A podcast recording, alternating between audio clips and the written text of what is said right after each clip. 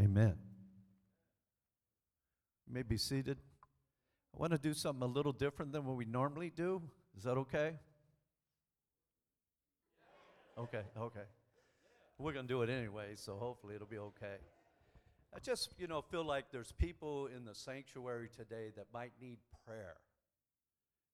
If you are hurting or you know somebody hurting and you need prayer, we're not going to bring you up, but we're going to have you raise your hand, and I want the people around you to pray for you, to make sure you don't, push them, lay hands on them, shake them, do all that kind of stuff.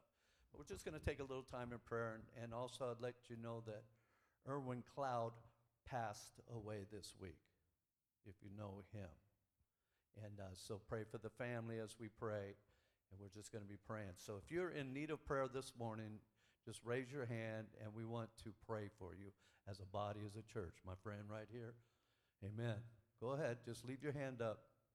Now you see the hands up. I want you that are close by, just, you can put your hand on the shoulder lightly, but just pray for them. We're going to take a little time right now and pray for these people with their hands up, okay? Amen. Father God, we just thank you, Lord, for the body of Christ. Lord, though we are the body, we do hurt sometimes, and we need you, Father. We might need jobs. We might need help. We might be hurting emotionally, or whatever it might be, Father God. I just pray for every person that lift their hands up this morning, that you would touch them in a very special way today, Lord God. God, we care about the lost, but we care about the one, too, the people that are of the fold, Father. So we just pray, Lord, that you will meet every need, Father God. You would release them. You would help them. If there's finances, God, just bless their finances. If it's a job, just give them a job. Lord, you're able to open up doors, Father.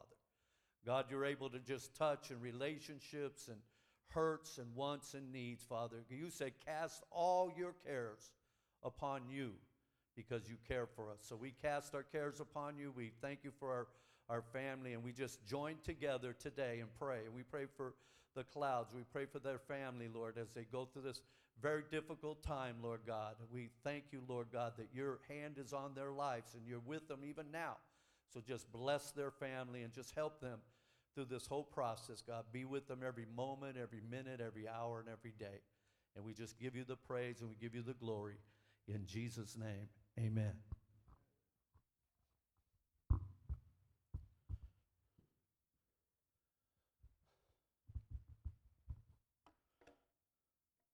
Everybody doing okay? All right. We've been doing a series on Nehemiah, and I'm going to just recap it a little bit, and then we're going to start a series next week. And it will be on something that has to do with prayer. Christians like to do that, don't they? So maybe they don't like to, but they know they need to, huh? Amen. There's a necessity there. I was going to use this thing, but the slope doesn't work on there. And I'm going to use this chair.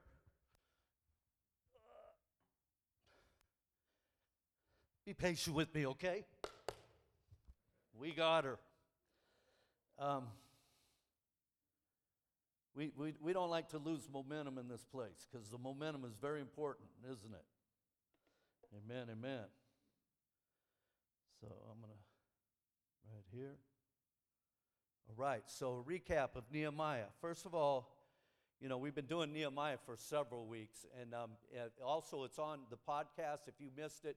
One thing I noticed, though, it's kind of difficult a little bit to do a series, especially if it's more than 3 or 4, because a lot of times it's hard to get people to come to church more than 3 or 4 times in a row, because, sometimes it's necessary, sometimes, hey, those fish are biting, we got to go hunting, or, hey, you just got to take a day to relax. I don't have a problem with that.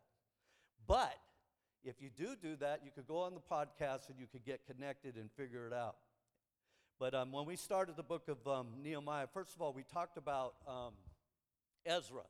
You cannot separate Nehemiah from Ezra. Actually, in the Old Testament, when the Jewish wrote these scriptures, when these scriptures were written, they were actually connected because Ezra is a restorer of the temple, and Nehemiah was a restorer of the wall. So we got to worry about the temple first, so we talked about that. And then Nehemiah, in chapter 1, we talked about how he, his friends came and told him the condition of the wall. He noticed, he took heart to it. He just didn't say, oh, that's bad, that's, a sad thing, and I'm going to, bless you as I go and, give the cup to the king, and, I'll hang out and do my life the normal way. But instead, he fasted for a period of time. He waited on God, and God gave him favor, and he did something about it. And then so he decided he was going to build the wall. And when he did that, he needed volunteers, didn't he? Yep, because you can't build a wall by yourself. I mean, you can, but guess how long it's going to take? Yeah, more than likely you will not see it completed. But all our hands working together in unity, it gets done. And then, I talked about how Jesus was the greatest volunteer. He said, no man takes my life, but I lay it down. He laid his life down for us so that we can, have eternal life, so we could build the church and do the things that God's called us to be. So it took that, and it also took working in unity. Unity is a cool thing if you could get it going. I love when people work in unity. Sometimes, like even say, like in basketball, if you got a bunch of stars, like I remember when Michael Jordan first started playing, he was scoring like 50, 60 points a game, and they'd still lose. I was like, man, what good is that? Doing 60 points a game, you're still losing. But when the team started acting as a team and everybody took their role, they started winning. Before you know it, they started winning championships. But they had to get to that place of unity, and that's the only way we're going to accomplish this task with God is through unity. And then they had a mind to work. Work is not a dirty word, right? It's all right to work, trabajo. There's nothing wrong with that. It's good. And so they had a mind to work. And I believe that was because God put them in their spirit to work, and it gave them a desire. And as you find the gift that you're in and where you're working, it'll be easy to work, and you'll have that mind to work. But not only did they have a mind to work, but they had to put on their armor too, because anytime you do the kingdom work, what happens? There's going to be all kinds of adversity, isn't there? Nobody's happy in the kingdom of darkness when we do some wonderful things for the kingdom of God. Nobody's happy. So there's going to be, they needed to put their armor on. We talked about the armor in Ephesians chapter 6, how they put the armor on. And then we talked about the fear of the Lord. The fear of the Lord, how healthy it is, and what we need to do as we serve. Because Nehemiah was doing things, and people started doing things, and he said, shouldn't we walk in the fear of the Lord as we do this? And shouldn't we respect and honor God? And so they did that, and that helped them accomplish where they were done. And then actually, when they finally built the wall, the Bible says that they perceived this work was wrought of God because the miraculous timing that they did. And then we found out that after they built the wall and they started reading the word, that they were sharing the word, and they found out that the joy of the Lord is your strength. Amen? The joy of the Lord is your strength. It's not your circumstances. It's not where, if your bills are paid. It's not if you're not physically in a trial. It might not be, it might be a rainy day, but joy, it doesn't depend on our circumstance. It depends on our relationship with God and the Spirit of God being in our life. And we thank the Lord for the joy of the Lord. So today I'm going to talk about, in closing, for the Nehemiah series. Lord willing, we'll get through it today. I think we will. We're going to go to Nehemiah chapter 13, verse 4 and 5. It says, before this, Eliashib, the priest, had been in charge of the storerooms of the house of our God. He was closely associated with Tobiah. Some translation says he was a relative of Tobiah. And y'all remember Tobiah? Tobiah was one of the ones with Sanballat that was mocking and coming against Nehemiah the whole time, trying to bring distractions. They even paid prophets to prophesy false lies, try to get them to gatherings, to meetings, anything they could do to stop them from the work. And they even talked about, if you do build this wall, the fox will go on it, and it'll just fall down, and it'll be useless. But the whole time, he was persecuting Nehemiah and God's people, because you know what? There's always going to be some haters out there. Haters. Why y'all hating on us? Not y'all. No, I said y'all. I didn't mean y'all. Okay. Don't be hate. Don't be saying I'm saying y'all haters, because I know you love us. Lovers of God, lovers of people. Amen? And we want to make disciples. But there's always going to be some haters out there for some reason. I don't know why. Like if you all of a sudden said, hey, I'm going on a diet. You were like 600 pounds, and all of a sudden you lost 300 pounds. Somebody would be hating on you. Like, man, now your pants are baggy. Come on now. Let's celebrate. Celebrate. The Bible says, rejoice them that rejoice. Celebrate. So anyway, Tobiah was a hater. But Eliashib, he was a priest, and he was in charge of the storeroom of the house of God.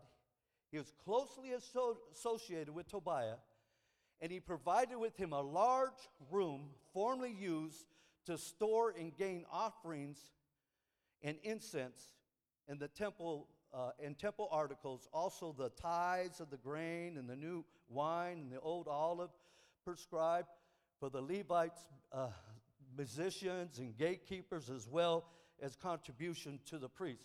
Man, he took charge of a lot of stuff, didn't he? And he emptied this room and gave it to Tobiah. And so in verse 6 it says this, but while all this was going on, I was not in Jerusalem for the 32nd year of,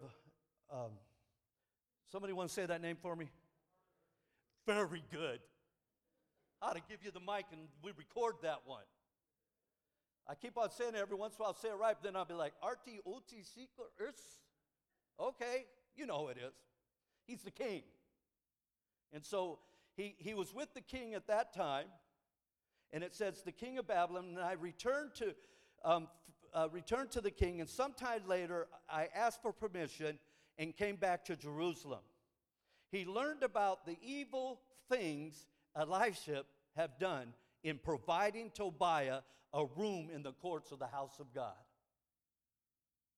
He said, and look at this, verse 8. He said that I was greatly displeased and threw Tobiah household goods out the room, and I gave orders to purify the room, and then I put back into them the equipment of the house of God with the grain offerings and incense. Now, when Nehemiah seen this, it says that he was greatly displeased. That's probably putting it kindly.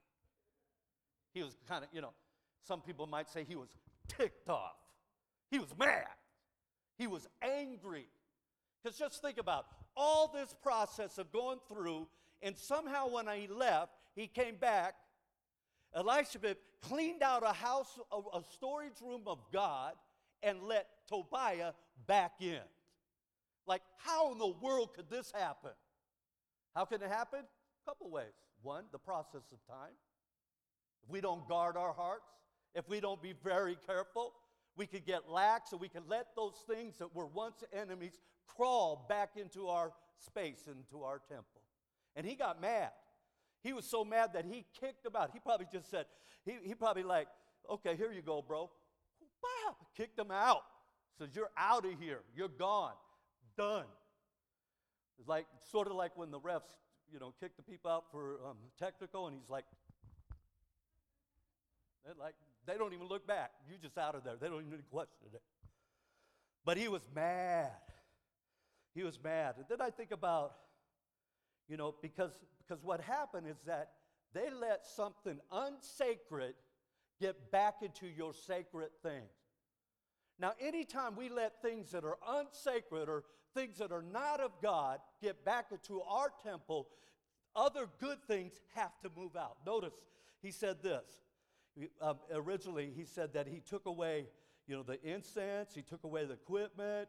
He was like moving all this stuff out of the house to let Tobiah back in. Anytime we compromise or anytime we grow lax in our walk with God, we're subject to letting things come in and replace, and the other good things go away because they can't contain. Light and darkness don't hang out together. You ever notice that? Doesn't matter how dark it is. If you turn a light on, it's shedding some of that darkness out. But if you let total darkness comes in, the light will be gone. It just can't hang out. Light doesn't hang out with darkness. Now I think about I use that sort of like a spiritual thing of an idol. He let the idol of Tobiah come back. And you know, he might have, one of the reasons why he might have let him in, because Eliashib's name means restorer of God. He's like, I'm going to restore him. And I think it's good to restore people if you do it in the order of God's order. And then Tobiah, his name means God goodness. I'm restoring God's goodness, and I'm going to put him back in the storehouse. And Nehemiah said, no, that's out of order. I don't care if your name means Jehovah Jireh, you ain't going to be provided today. You're going to be out the door, because what you're doing is you're compromising God's affection, his perfect plan, somewhere along the line, and you let this brother back in. And I think about, and I like where Nehemiah got mad. And I think that sometimes it's okay to get mad. Did you know that? Did you know the Bible says be angry and sin not, but be angry? Sometimes we let things go by so easily, like, oh, that's okay, that's just the way of time. I just accept that. I don't want to be aggressive. I don't want to be judging people. Sometimes you just need to get angry when it comes to holding our integrity, our righteousness, and our godliness. Sometimes we just have to put the foot down. Amen. And that's what Nehemiah did with him. And see, I think about in Paul, when I thought about that, how Paul, he was in Athens. And see, in Athens, and look at the next slide with Paul. See if I'm in order. Look, keep yourself from idols. Neglect not the temple, and no idol worship. Now I'm going to get a little clearer on the idol worship, because you know what? None of us are going to go into a place that I know of. I hope none of you are. If you are, you can come after the altar afterwards and pray, and we'll pray for you. It's okay if you have a problem there. But I think the majority of us are not going to bow down to a statue or an engraven image and worship it. Am I right? Amen? Go ahead, just shake your head. I'm not doing it. No way. You'll never catch me worshiping a statue. You won't catch me worshiping a carven image, because that's one of the greatest commandments that God put in front. Do not worship idols. But Paul, while he's in Athens, he says this. Now Paul waited for them in Athens. His spirit was provoked. You know what it means when you get provoked? We know when you provoke a kid long enough, guess what's going to happen? He'll be crying, and all kinds of trouble's going to go because somebody's poking at him. Well, Paul's seen these idols and seen this town filled with idolatry, and it provoked him. It made him mad. It made him angry. And it says this. It says that he was provoked. One translation says he was in greatly distress. NIV says greatly distressed. The Amplified says he was greatly angered. He was mad. He was like, I'm mad. We're serving a God, because he's serving a God that was resurrected, that has life and has breath. And it says in the same chapter, it says, in him we live and move and have our very being. And these people are worshiping things that are dead, that cannot answer, that cannot give you help. They're never a resource of resources. They're just a dead thing. So it bothered him. He could have just said, oh, that's just their culture. We got to understand that. It's okay to worship that log. I mean, it is a pretty carving. But he said, no, something inside him, something inside his spirit provoked him. Something stirred him up inside his heart. And it says this. It's provoked him when he saw the city was given over to idols. I was went to India. Anybody ever been to India?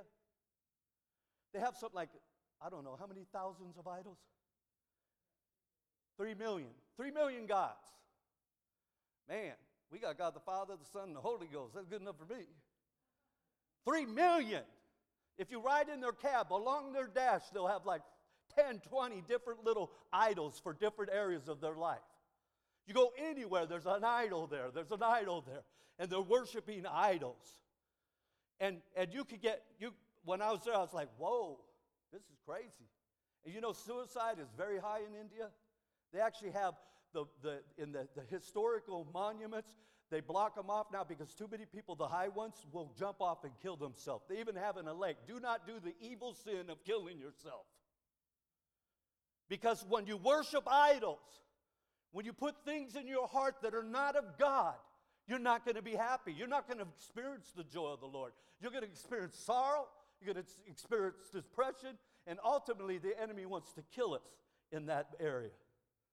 So Paul stood in the midst of Areopagus and said, "Men of Athens, I perceive in all things you are very religious." Some translation says you're very superstitious. You have a lot of different beliefs. He goes, "Man, I'm checking this out. You guys are all looking for something." Because you know what? The world is looking for something. They are hungry. They want to worship. That's why there's a million idols out there. Because something inside them says, I need to worship.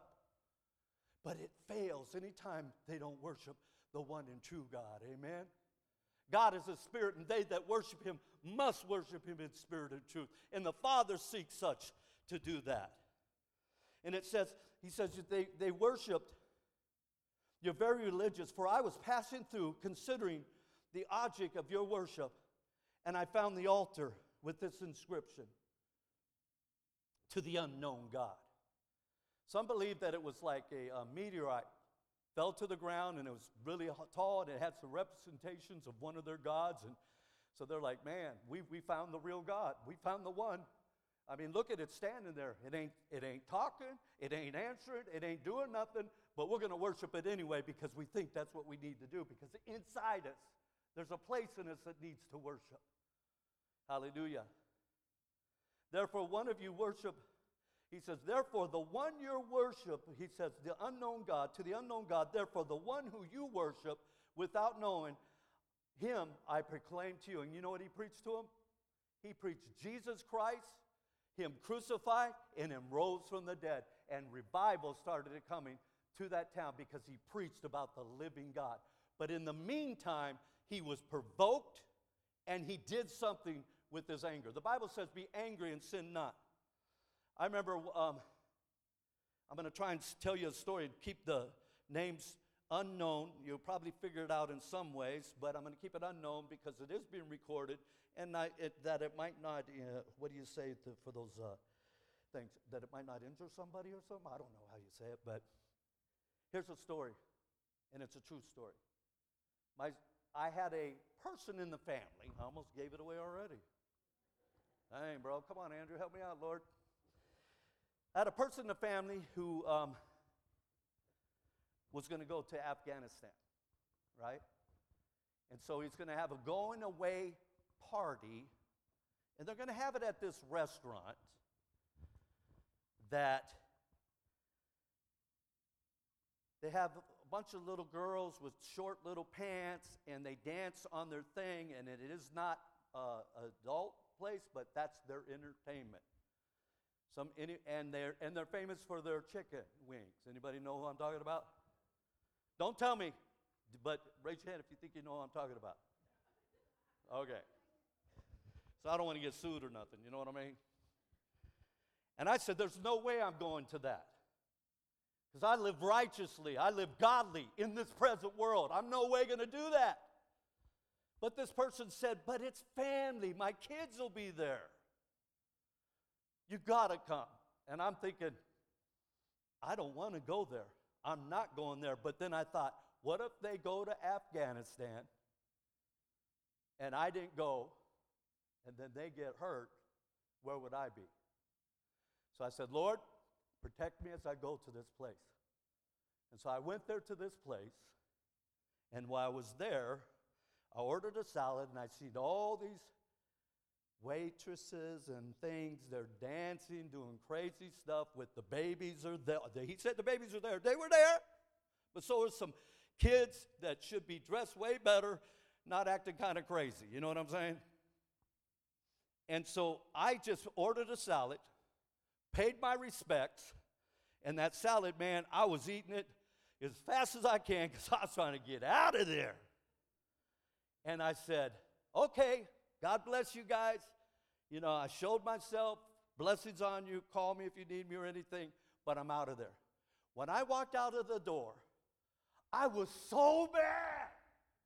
I was mad. Anybody see Training Day? Remember what he said? I'll keep calm. I was ticked. I was mad. Man, and you know, it felt kind of good because when you're mad, the adrenaline, anybody get mad? The adrenaline, all of a sudden you have energy. I felt like I could whoop anybody. I was like, "Argh! How dare they put me through that?" I was ready to hop in my car and peel out through the parking lot, do about 10 circles of, Argh! I was mad. They provoked me. I was ticked off. That first of all, the kids were brought in that situation, and you talked me into going there. But I still would have done it for the love of the family. But I was mad. Woo! I was mad. And it provoked me to pray. It provoked me to seek God. And let me tell you something about that. Maybe a month or two later, I went driving by that same restaurant. Guess what? It was closed down. Closed down, and it's never been brought up again. Come on now.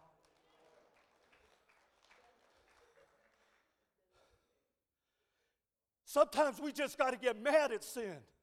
Sometimes we got to just get ticked off at what sin does to our family, what it does to our lives, what it does to things.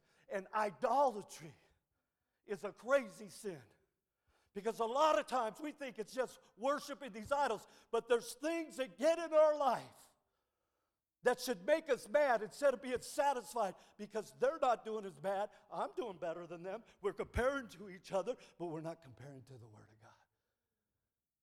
What does God's Word say? It's all right.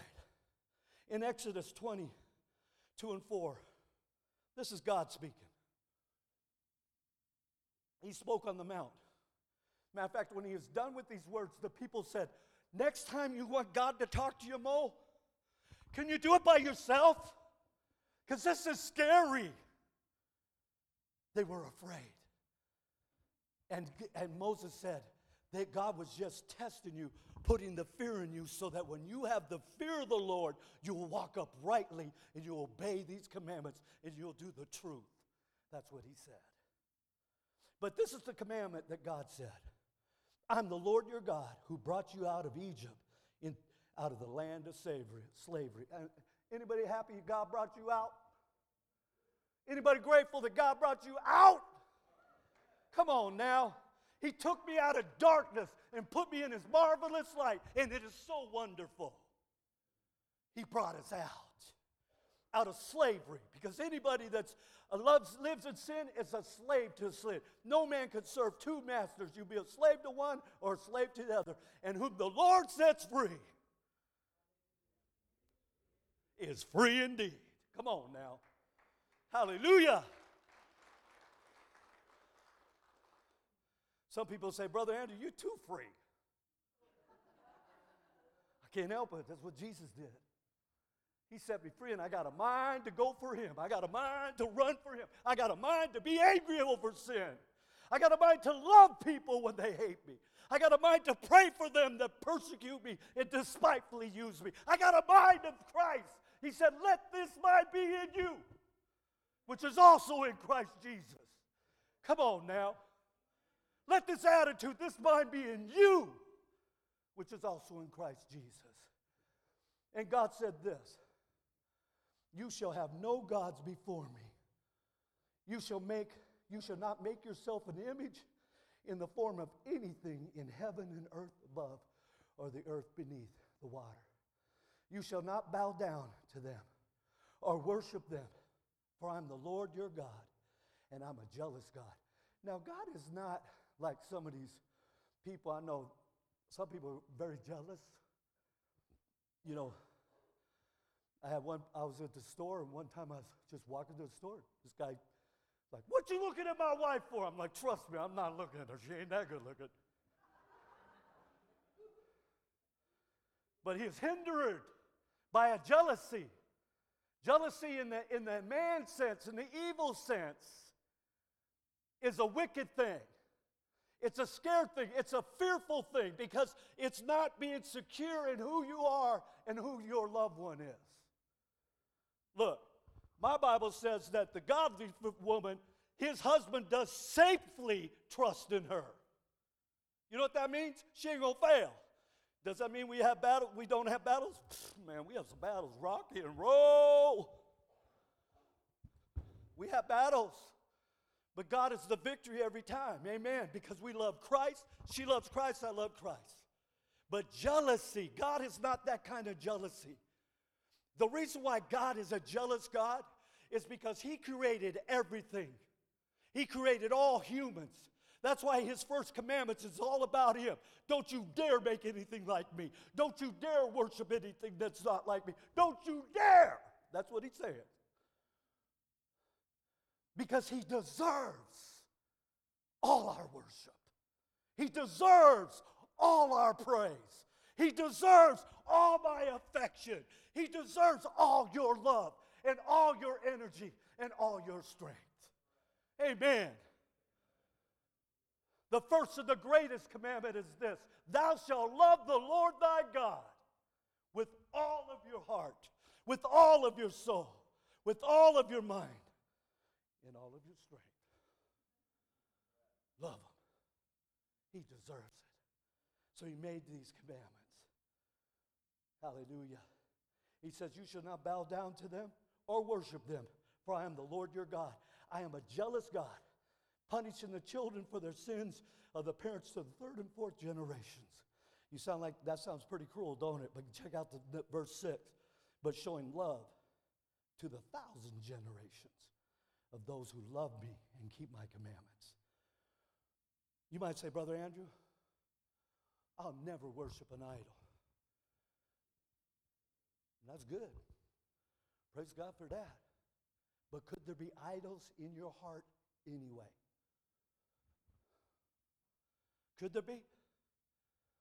I like it. Colossians. Look across Colossians in that verse. Paul told the church of Colossae, put to death, therefore, whatever belongs to the earthly nature, your sexual immorality, impurity, lust, evil desires, and greed, which is what? Well, there's no statue there. There's no graven image there. There's no wood being sharpened and decorated there. What it is wrong desires. Wrong attitudes, wrong affections. Paul says, when you do these evil desires and greed, it becomes idolatry. Because you're putting your affections before the Lord. God help us, amen? Look at John.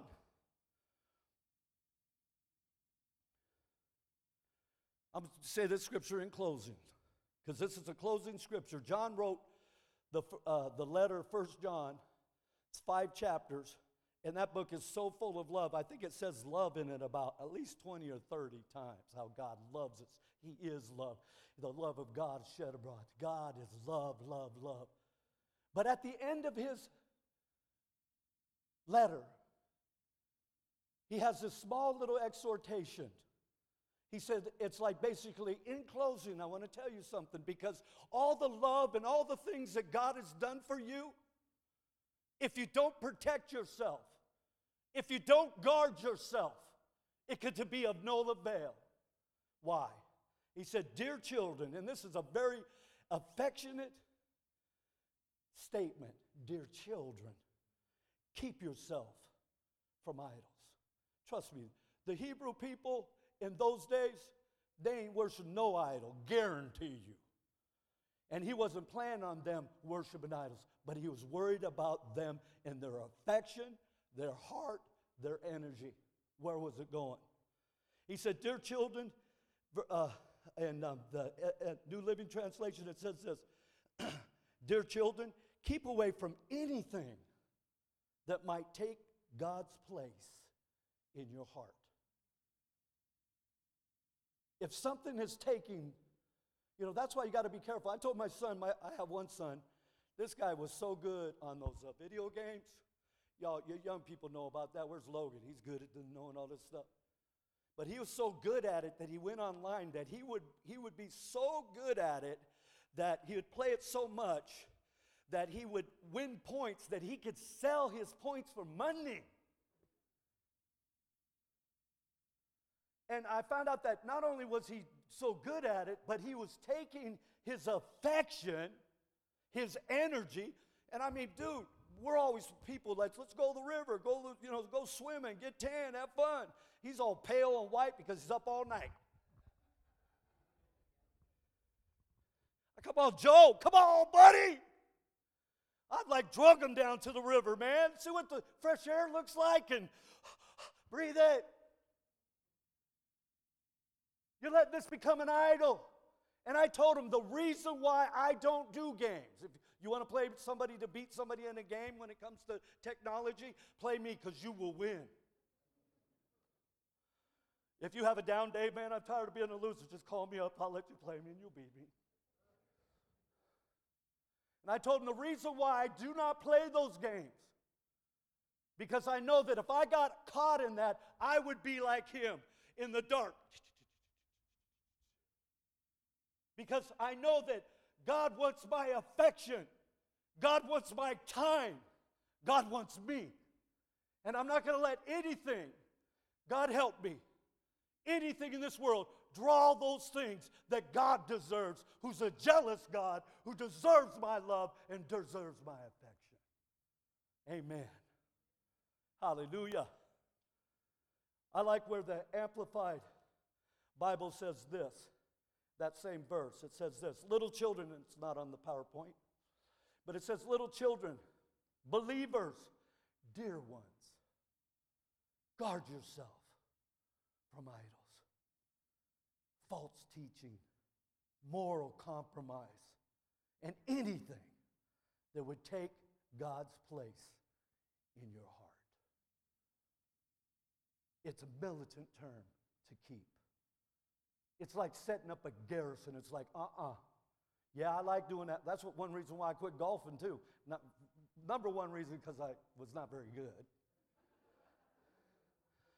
And I had to practice a lot to stay not very good. It seemed like the more I practiced, the worse I got. Anybody know that? You know, when you're out there, you don't play for a while. You're like, bam, I'm good. I'm going to practice. You come back, you are nasty.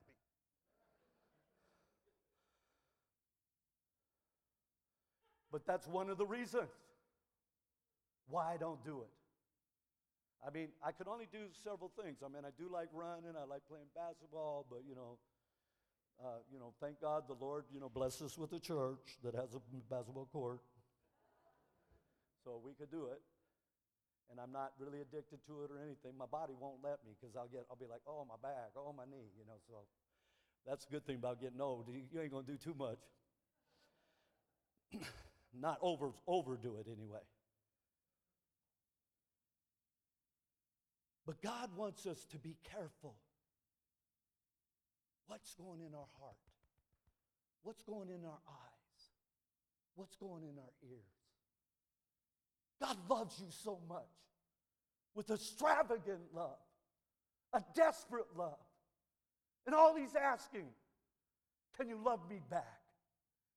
Can you give me your heart? Proverbs says, give me thy heart. Can you give me your heart, your life, your talents, your treasures? Because I've given you all of it. Because in you, in me, you live and move and have your very being. Let's not provoke God to jealousy. Let's make God where he looks down on Salem first, and he looks down in our personal lives and says, those people are honoring me. They're worshiping me. And they're trying to do the best they can. Amen. Let's stand.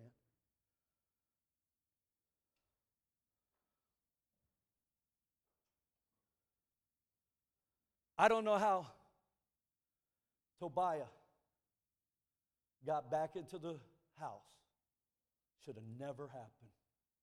Never happened. But somewhere along the line, Our brother let down his integrity, thought about relationships, thought about things, wanted to restore, but he did it the wrong way. And he had to have that whole room cleaned out. Not only did they clean out the room, he kicked his person out, but he purified it and said, let's bring the stuff back. Sometimes we have to take a good look at all of ourselves. Doesn't matter if you're an elder. Doesn't matter if you're a preacher. Doesn't matter if you're on the board, you're a delegate. Doesn't matter if you're a teacher. Doesn't matter who you are. Sometimes we have to look within our heart and say, God, am I pleasing you with all the things? Do I need to hold on to some of these things that when you're crying out to me saying, I want to be with you and fellowship with you and unite with you? Father God, I just praise you, Lord. Let's everybody lift our hands right now. Just lift your hands to the Lord. Father God, we just lift our hands. This is a sign of surrender, Father. God, I pray that you will help us to surrender our lives to you and just say, Lord, take your lamp of the word and just shine it on any area of our heart that needs to be calmed down or needs to be taken away, or even relationships, whatever it might be, that is an idol to us, an idol to you, Father. Cleanse our hearts, cleanse our lives so that we can live freely and wholly for you. I ask this in the name of Jesus. And everybody say, amen. God bless you. Go in peace.